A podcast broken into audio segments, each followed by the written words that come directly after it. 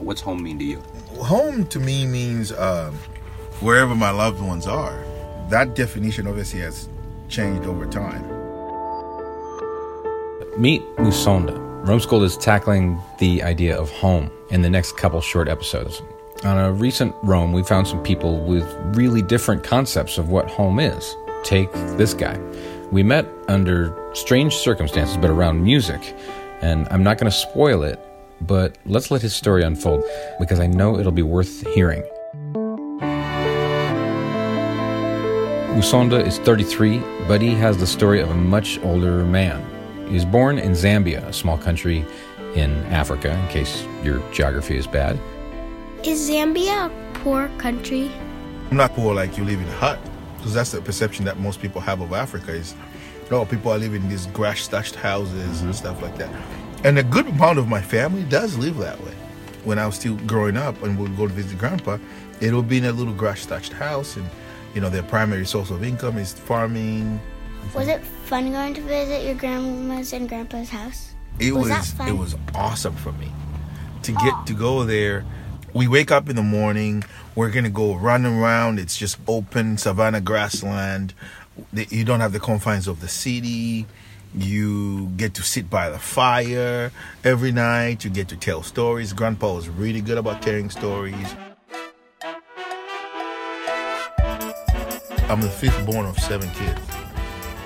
Born in a little one bedroom house in the city, Ndola. Ndola? Mm-hmm. N-D-O-L-A? N D O L A. And this town is right on the border of Zambia and the Congo, which is Zaire. Big issues, which occasionally spilled over into my town. People are running away from what's going on Refugees on foot. uh, on foot, Wow. walking right into a town. We had to house people like that. You took them in. Yeah, we housed people even from as far as Rwanda, Burundi, when Rwanda happened back then, because Rwanda is up there next to Congo. So the people walked all the way from Rwanda, got into Congo. But Congo wasn't good enough. They walked all the way down Wow. into Zambia. They lived with you for a while, or? There's a couple that my mom and dad took in for four or five months, helping them. A couple that was a Hutu and a Tutsi. They didn't know each other. They met each other in the bush, running away from the strife that was going on, and they became engaged and got married in the bush Wow. after traveling for months, walking on foot, because they thought they were gonna die.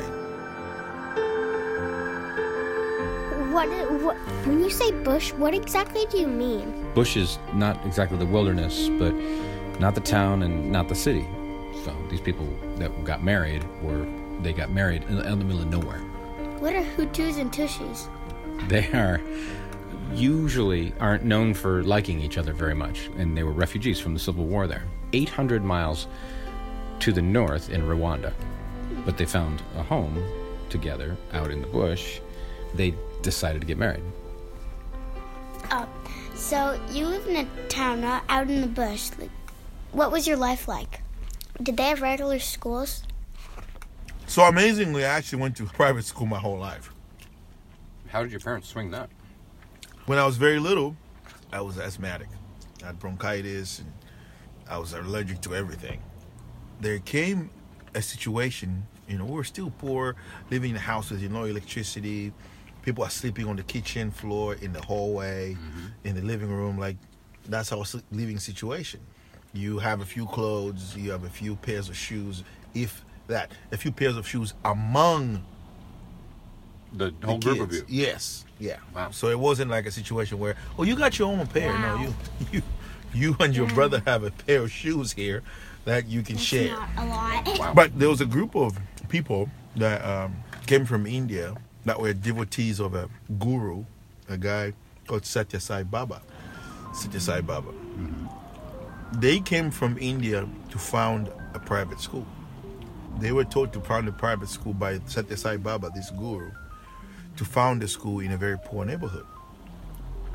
So they came and started a school in our neighborhood. They had a nurse and they have all this other stuff that a regular public school would not have. The one big thing that came out of that was I became a devotee of the guy that had founded the school, Satya Sai Baba. He was the biggest guru in India, and I, I learned all the a lot of bhajans and you know, mantras and stuff like that, things that are part of the Hindu faith. Um, it was very unusual in Africa growing up and being a guy that knows all these bhajans and as a kid being in a place like that. Did you did you dress in robes or anything like we that? We did. We did for school, yeah. Wow. Yeah, we wore some of that. Um, this school was really great because it was taking in people that were like the poorest kids, putting them through an education that they normally wouldn't receive. And because of how poor we were, we were very appreciative of it and we worked hard. In sixth grade, we got a chance to go see Sai Baba in India. Uh, this is 1997. I was in sixth grade, man. Wow. I hope that makes you feel old. Yeah, I was in a touring band, hating my life. Well, I was in sixth grade, man. I was in India. We went for three weeks to go find and meet Sai Baba. So we get there, big ashram, a lot of Westerners. Uh, the first person on my, in my family to ever travel out of the country, first person to get on a plane, which, by the way, in Africa is a huge, huge thing to be able to ride on a plane. Like you got on a plane, like my whole neighborhood knows. Yeah, he he got on a plane. Wow. How about that? Yeah. It's big. There he was at the ashram. Robes and rituals. What's the ashram? it's it's sort of like a giant mansion or a village, but a place where people come from all over the world to worship and to celebrate this guru and certain teachings of the Hindu religion, uh, and done to great excesses. There was people lining up to kiss the feet uh, of this man, and this man would regurgitate golden stones from his mouth and produce them in his hand. He had a whole sort of magic show that he did that was part of his Cool. part of his em- embodiment of God. Um, so people would sing songs, thousands of people together at the ashram, and wait all day long for the chance for some FaceTime with the Baba. Of course, now it looks ridiculous. I'm like, what the hell was I doing? You know, so he took our team from Zambia, our students, take us back, and we'll talk there. He will ask us stuff, and then he spoke in our language, hmm. Which solidified everything I'd thought about him in terms of like, this guy is God, God incarnate. Because how? He's an Indian guy. How could he learn? How could he be speaking my language? What's their language called? Bemba. There's seven major languages in Zambia, and I'm saying seven distinctly Yeah. Different a lot of different dialects but also. yeah, that are attached to those seven major ones. And so this guy spoke something in Bemba. Looking back, he could have just read something, Yeah. and you know, and decided. But at the time, I was very impressionable. I was so impressed. I'm like, this guy is God. I went back to Zambia with just this like big thing of like, man, Sai Baba is God. I just met God. I'm in sixth grade. You guys want to hear a little bit of Bemba, of what the language sounds like? Yeah. It sounds like this.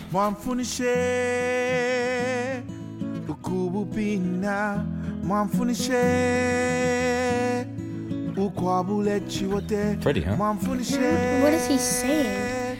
He's saying, You moved me from a bad place to a good place. Nimwemweka tatae Nimweka musunga Ndi mwana wenu Is that the song that you guys recorded a few days ago at Sean's studio? Yep, that's him. That's Musonda. Cool. He's good at singing. Ndi mwana wenu Mwandetele Kubu So, over the next few years, Musonda's family had some improvements in their life, and uh, his father pulled in tight with the local government.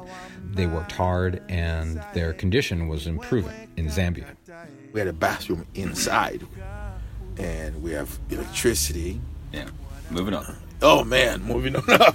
But three years later, in 2000, we organized to go do another trip. You know, I was 15, and um, I can think for myself. I could see what's going on. I am like, wow. And it was impressive being there, man. It was very impressive. But something was off. Having access to this man was very hard. You're talking about an ashram that literally has 60, 70,000, 100,000 people living in that ashram. And so this time, as a 15 year old, he went back for nine months. That's kind of a long time. Yeah, it's long, almost long enough to call it home. This Baba was a really big deal. The prime minister was one of his followers, and all the leadership of India were following this guy, and people came in from everywhere to watch him regurgitate the golden thing. And and the Baba would capitalize on this and became richer and richer, but he still kept living in these little sort of hermit's quarters on the ashram.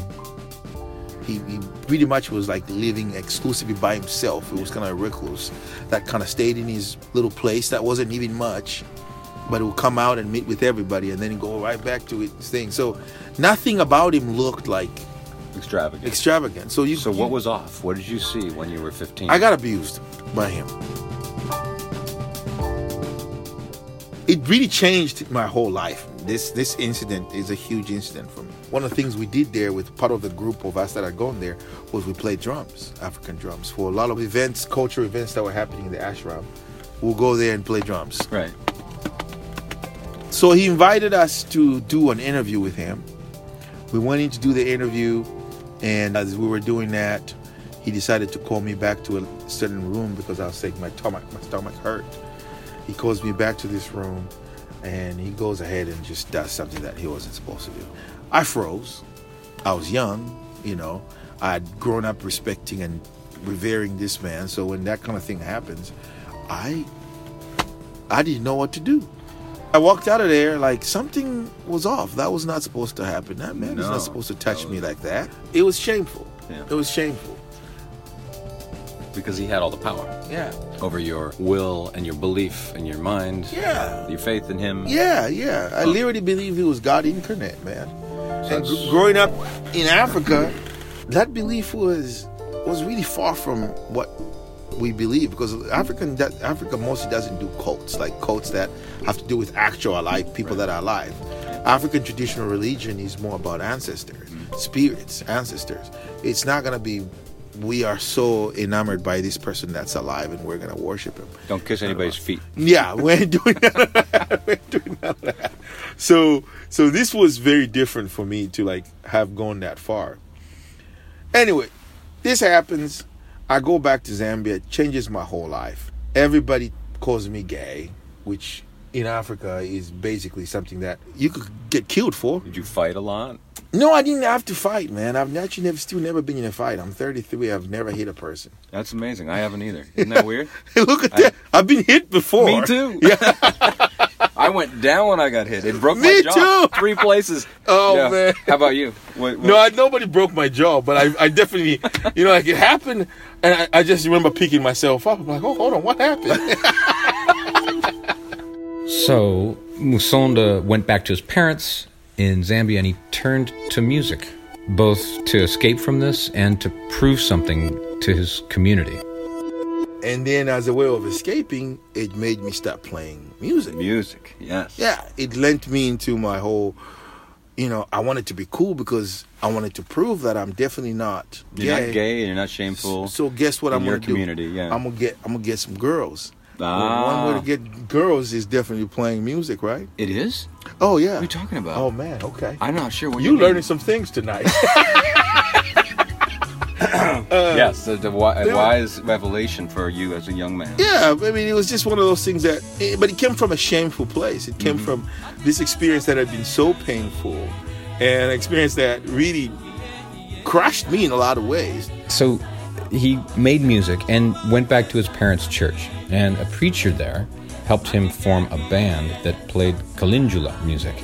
That's one of the native musics of Zambia. And they did so well that they were on TV and they were they played all the best venues and they were in demand at all the local functions.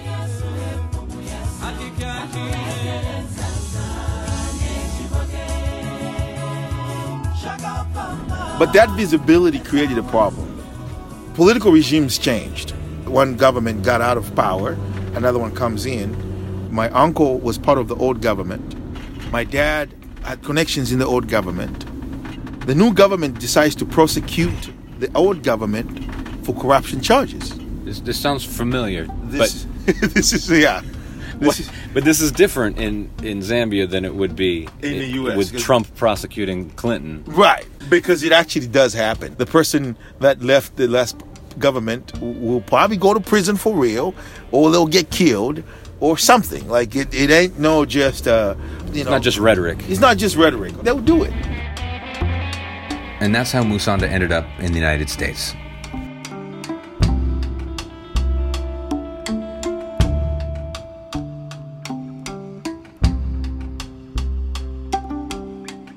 We need to break here for a minute to let you know that Roam Schooled is a nonprofit 501c3, and your contributions will help bring stories to life that you wouldn't hear anywhere else from a perspective that you won't hear anywhere else either. When you have a minute, go to our website, roamschooled.com. There are pictures there. There's a video that we made of Musonda singing that song, and there's a donate button. We really appreciate your help in making stories accessible both for the teller and for the listener. We'll be right back.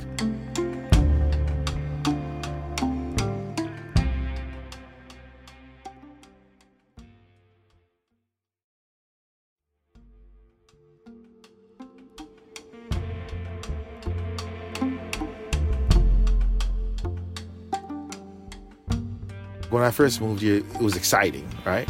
Because as a young kid, most of us, the biggest thing we do out there is dream about coming to America. Every movie you're watching has America attached to it. The influence of America is undeniable.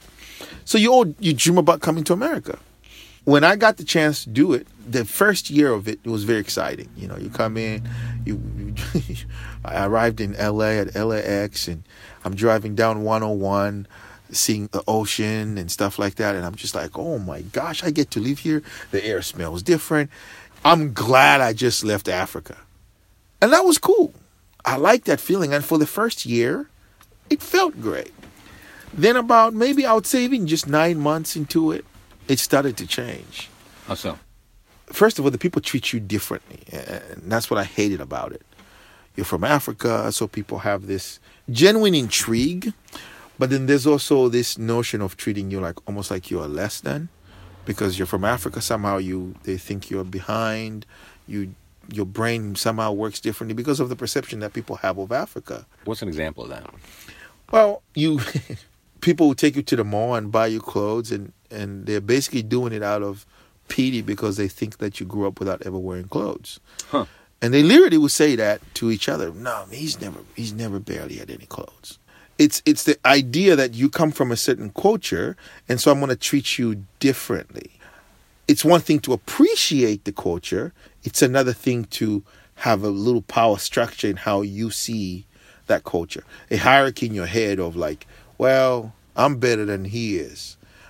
Now I came from a, a place where people appreciated me just for being me, and all of a sudden I'm like being treated like a zoo animal.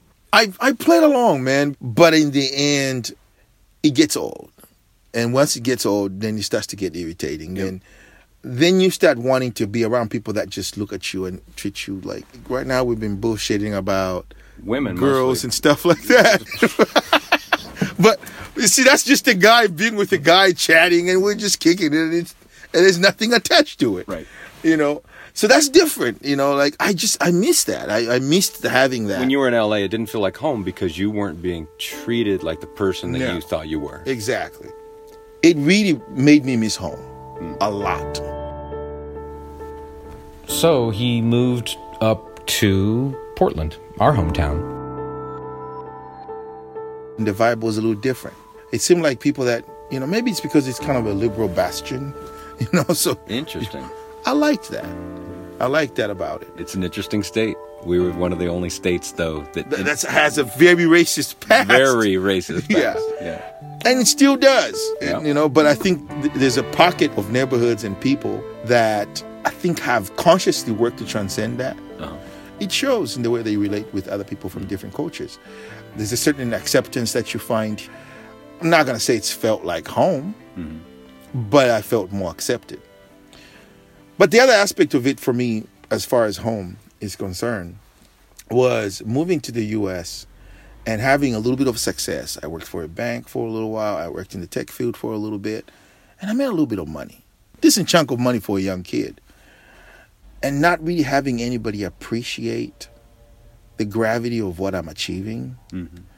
There's nobody there that's sitting like, like I got a Mercedes, bro. Like, there's nobody I grew up with that can see the contrast between the kid sharing shoes and wearing tattered clothes and walking to school and having to fetch water to, you know, this is that kid and now this is the kid there. The contrast is not happening. And that creates a certain type of loneliness, you know, because when you're happy, happiness is shared, man. It's much better when you're sharing with other people. Yeah. And that's what I was going through. And it created a huge thing of being homesick for me. But then also dealing with that and knowing I can't get out of here and go home. It Because it was unsafe. because it wasn't safe for me. And is it still? To a certain extent, yes.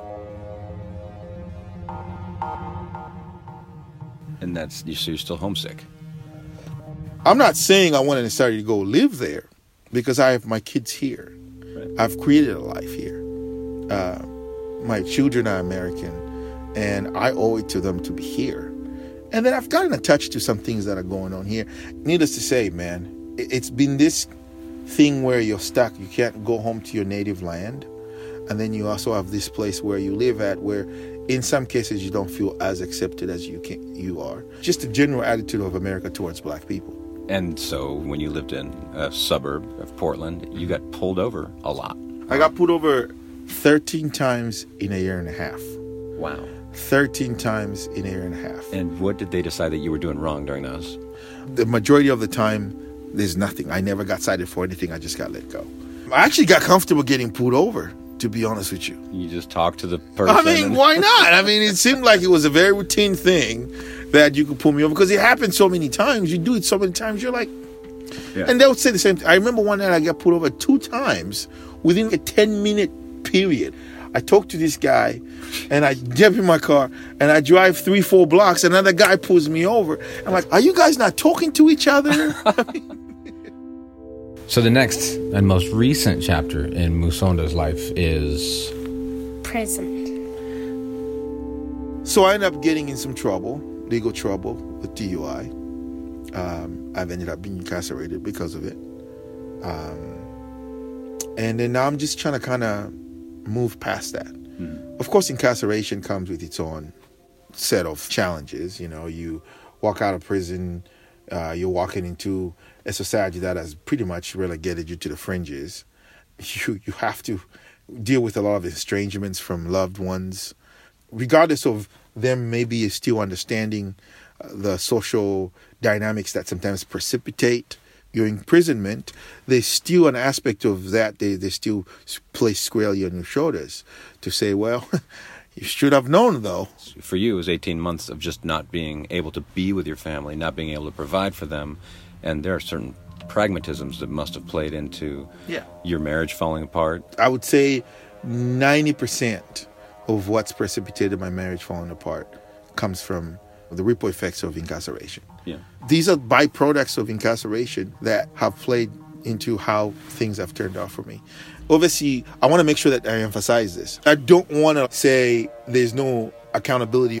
I chose to Yeah. drink and drive. I chose to get behind the wheel of a car when I shouldn't have. Yeah. So that part is mine. But I'm the more- propensity with which I'm going to get looked at for something that I do believe a lot of people do, Mm-hmm. it's a little, you know, I'm under the spotlight a little bit more than other people. So for our friend Musonda, there's an added wrinkle in this search to find home. If you're driving while black, as the expression goes, you're twice as likely to be pulled over. Oh, that's Shitty. yeah unfair. If you're pulled over, you're three times as likely to be cited for failing to use a vehicle light. You're four times as likely to be cited for littering. And you're five times as likely to be cited for possession of a controlled substance. You can see where this goes. And it's not just the police who are the first contact in these situations, it's the entire judicial system. So, in this system, our friend Musonda, who was doing pretty well and starting to find a home, in spite of all of the hurdles and obstacles that had been placed in his way, ends up in prison. Did you find some guys in there who felt more at home there than you did? Yes, I thrived in a way just because I have a personality. I think that uh, pe- makes people probably feel at ease. Your smile goes a long way. It, disarms people when you can smile at people that don't expect you to be smiling at them. They're like, "Well, what's going on here? Is that an idiot or is a very nice guy?" so you, and you can't hate an idiot. right. I mean, Okay, so you thrived in some ways, but you found there's some guys you. Were But there's guys there that literally this has become their home, a place that they can function in with such fluidity. You will be amazed at how good they are at what they do. They value the three hots and a cot, the three square meals. They value that. And when you talk to them, you can tell they haven't had a lot of social capital. Uh, the story is the same. A lot of times it comes from poverty. You talk to them, you know they come from homes that were broken or homes that didn't have love, or in the case of a lot of minorities, homes that had people that were incarcerated, that had uh-huh. to be removed from their home. You go there and you find so many people that incarceration has become just kind of a normal thing. It's become a home for them. Mm-hmm. They feel the most comfortable when they're incarcerated than they do outside in the free world. Prison has become home. Confinement has become home, which is kind of incredible to, to see. But Are you halfway home now? And when people get out and they're like you and they want to be near their family, but they're living in a halfway house, does that feel like you're halfway home? Or you get to see them enough that you feel like you're home, you just got to kind of tweak your situation? I think tweaking my situation is, you know, sometimes just having a choice is is feels more at home. Not having the choice to go back to Zambia, no matter how comfortable I felt here, I still didn't feel like home because there was there was an element of freedom that was missing. Mm-hmm. So even right now, getting out of prison, I'm in a halfway house. I don't feel at home per se because I'm still like bound by certain things. I can't live in the same house as my kids right now because I have to live in a halfway home, halfway house. As I'm getting older, one of the bigger things that's home for me is just where my kids are. Now I feel like that's where my home is. If I'm there and I'm hugging my babies, I'm at home. As I've become a father, I realize I play a big part in their lives. Yeah. So I've had to change my mind to thinking, listen, where they are is where I should start feeling comfortable at. I feel like as hard as I've had to fight to find my home, some people have to fight harder.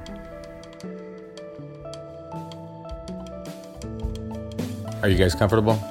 Yes.